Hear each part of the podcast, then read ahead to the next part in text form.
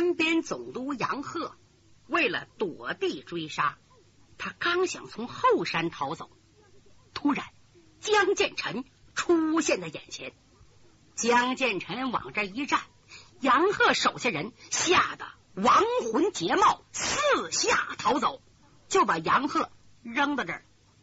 杨鹤当时吓得天旋地转，不过他是久在边陲的大将，统领三军，有胆量。他眉头一皱，计上心来，颤抖声音说：“建臣，我的外甥啊！”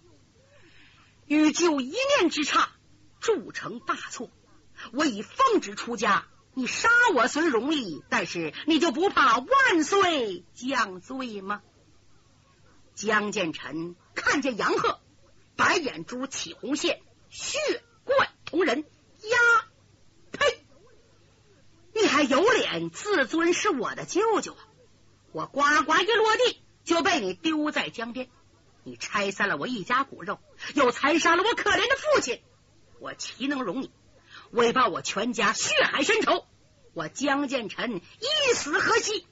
来，你叫你的部下都过来，你拔出宝剑，我要挖出你心肝来祭我父亲的亡灵。杨鹤一看，说好的没用，知道自己作恶多端，遭了报应。啊，建成呐！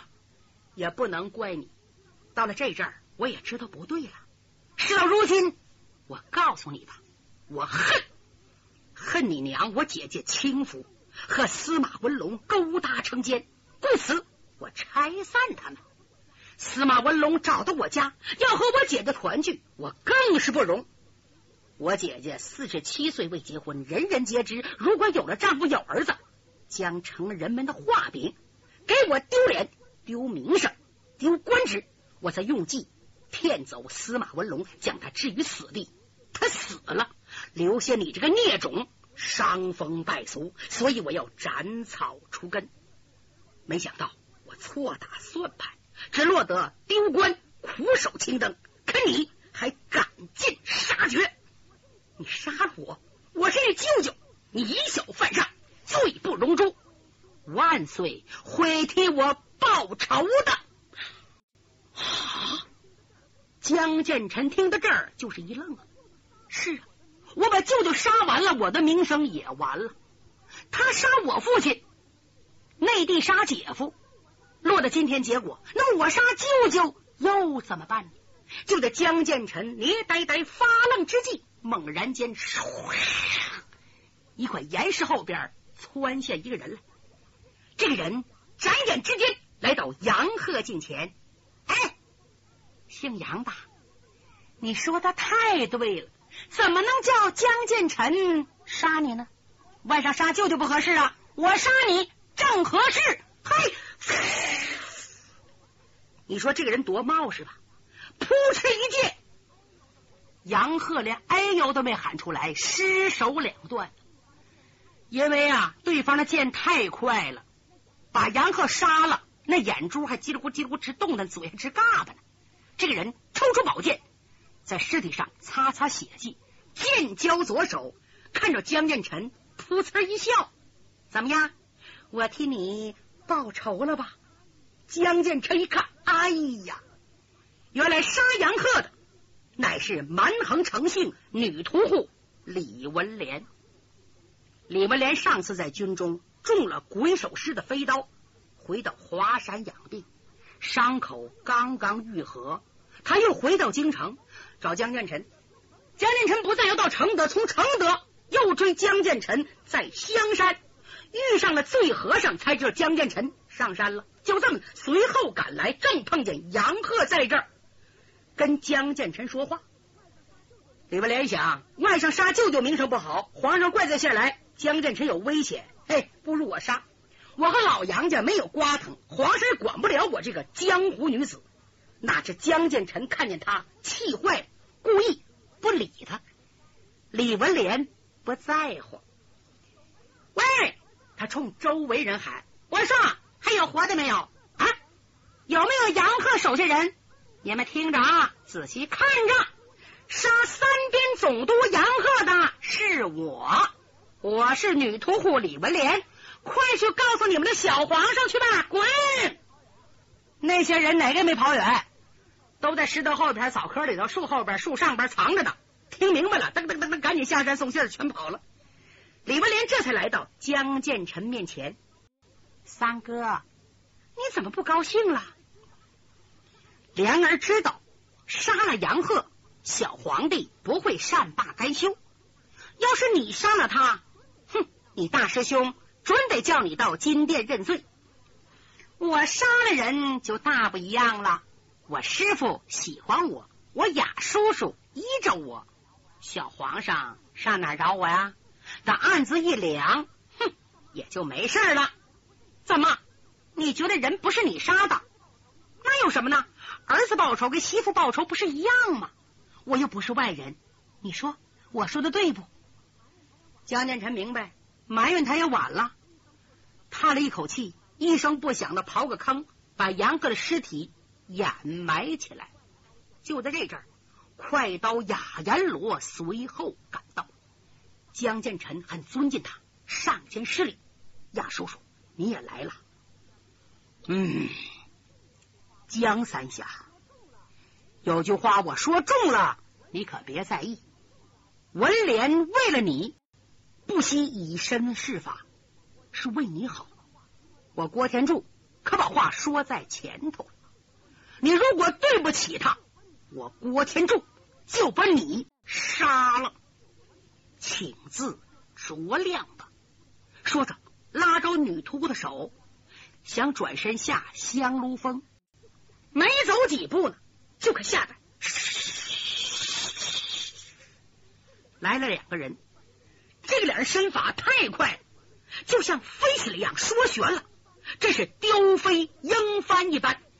这个身影，江建臣太熟悉了，他认出来了是自己的两个大师兄，一个是展翅金雕萧剑秋，另一个是追云苍鹰白剑。江建成赶紧迎过去，俩师兄已经来到山顶上，江建成扑通跪下了。展翅金雕叹息声：“三弟呀，你到底找到这儿来了？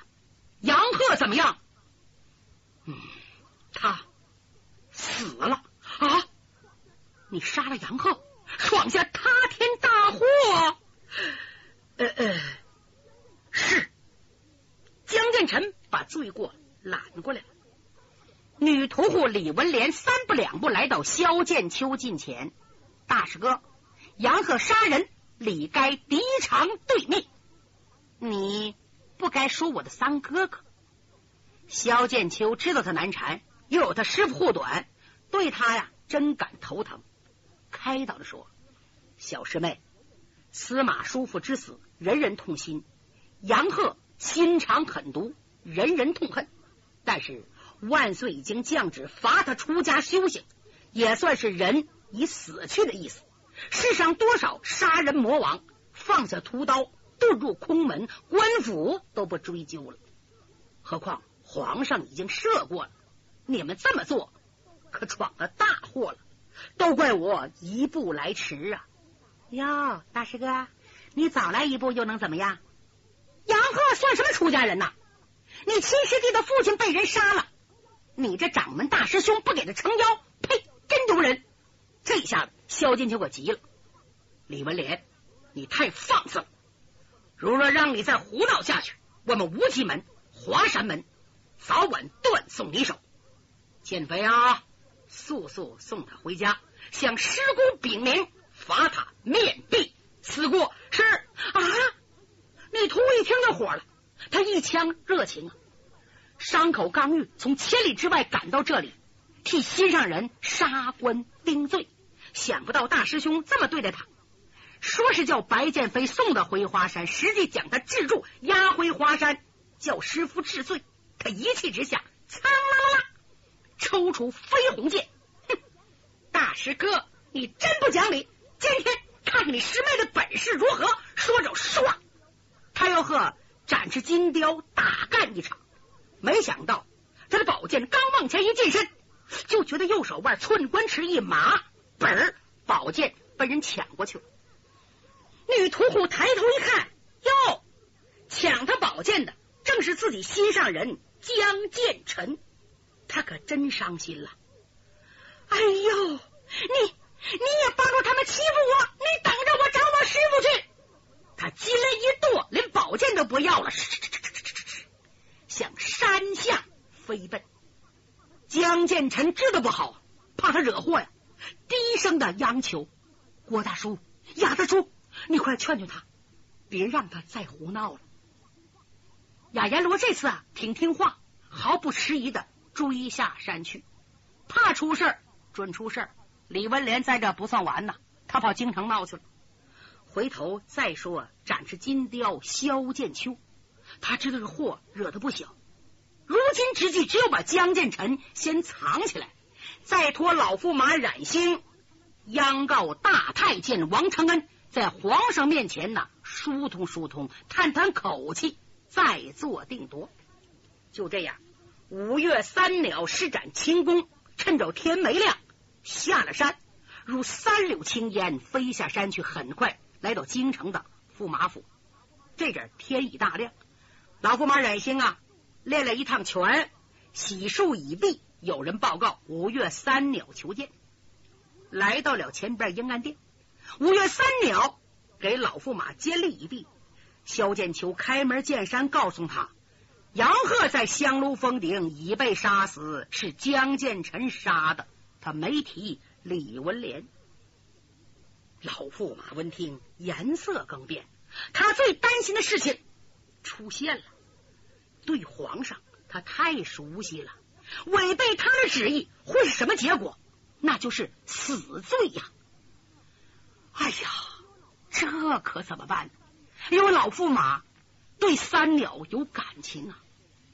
萧金秋说：“千岁呀，求你帮忙到宫中听听皇上口气。另外，我三师弟不能露面，得在这住几天。行行行，把这三个人安排在花园内的湖心亭中，严禁手下人走漏风声。安排好了，赶紧穿好了朝服，直奔皇宫。”今天不是大朝之日，皇上没上殿，他以玉姑丈的身份进宫门往里去。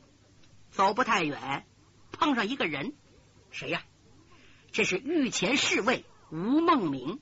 吴孟明见了老驸马，跪倒磕头：“哎呦，起来起来，吴侍卫啊，天这么早出去干什么呢？哎呀，好事啊！千岁万岁登基以后，宫内的防护啊，原来都是三边总督杨鹤的人，杨鹤派人。”驻扎在箭楼内，目下虽然太平，可总觉得不妥。呃，大家都劝圣上传旨，要礼部出面呢，辟些人，要重新恢复锦衣卫。老驸马冉兴心中一动，嗯，恢复锦衣卫应该，因为原来锦衣卫五万人被侯国英全带走了，现在皇上身旁缺少能人。不过，恢复锦衣卫。为什么不叫五凤楼操办呢？他是最合适人选了。奇怪，可是冉兴心里有事，没顾得多问，和吴梦明分手，直奔乾清宫。乾清宫又叫正大光明殿，是皇上召见群臣、商讨国策的地方。崇祯登基以来，以忠心之英主自居，经常啊在这儿住，日夜操劳，往往。半宿不眠。老驸马进了大殿，见崇祯皇上在那喝茶呢。见礼已毕，崇祯笑笑呵呵说：“玉姑丈啊，这么早你有事啊？啊，我 想跟你说件事。”还没等开口呢，大太监曹化淳闯了进来。启禀万岁，方才黄门官来报，说三边总督杨鹤。在香炉顶被杀啊！崇祯一听，呼站起来，龙颜突变。他是被谁杀的？呃，这怎么死的？呃，这个奴才说不清楚。你赶快通知黄门官，把此事查清，写清奏折，赶紧呈上来。是。曹化存转身走了，老驸马赶紧跪倒磕头。呃。万岁啊！这个据呃老臣所知，杨鹤是被江建成所杀。啊，是他，是啊，杨鹤奉旨出家，已属世外之人，按说呢，呃，就不该有死罪了。不过要体谅江建臣是为尽孝道，替父报仇，请万岁看他往日功劳，从轻发落。嗯。冉兴说完，盯着崇祯，崇祯没说话，而是一抖袍袖，叫殿内的太监宫女全都退下来。他这才把冉星拉起来，扶冉星坐在绣墩上，他自己站着。哎，玉姑丈啊，扶朕登基，杨鹤虽然有功，但比起五凤楼、江建成等人，相差远喽。哎。冉星一听怪了，他怎么这么说话？头一回啊，一直说杨鹤功大，今天哦反个了。哎呀，太好了！他刚想替江建成开脱，被崇祯拦住了。您呐，不知道怎么回事？我为什么再三护庇杨鹤呢？不让江建成杀他，那是为了安慰杨鹤父子部下将校的心。你呀，放心吧。呃，江建成的事。你不用替他担心，朕所以传令叫杨鹤代法修行，是让江建成误解，既为不消法，早晚还有还俗启用为将帅的可能，促使他杀心更绝。玉部长，你想不到吧？嗯嗯，老驸马更糊涂了。玉部长，在朕的眼里，江建臣可和五凤楼没法比呀。五凤楼是我先师之子。又和朕在患难之中续过口盟，我们是盟兄弟。他很可靠。江建臣不同了，他出身草莽，他的父亲被先皇祖屈为幽灵，致使一生坎坷，直至被害，难免心怀不满。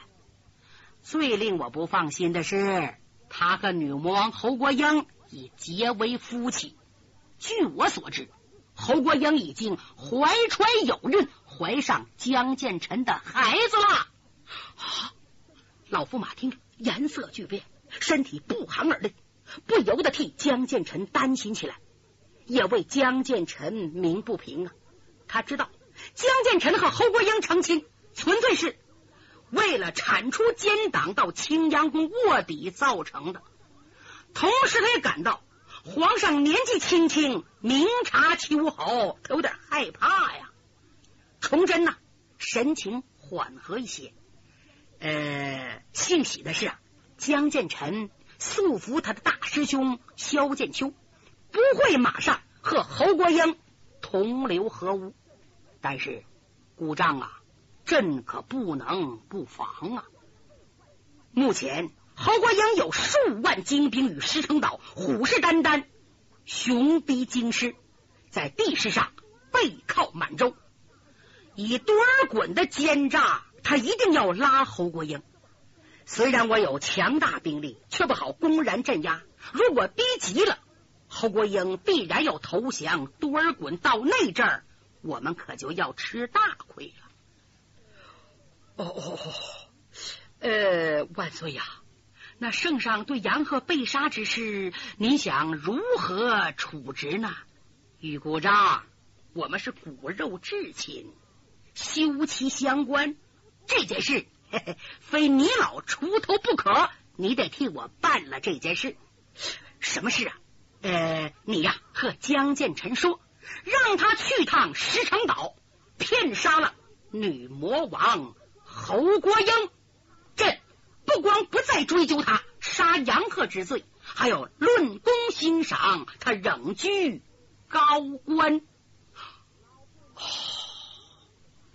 老驸马听了这番话，震惊了。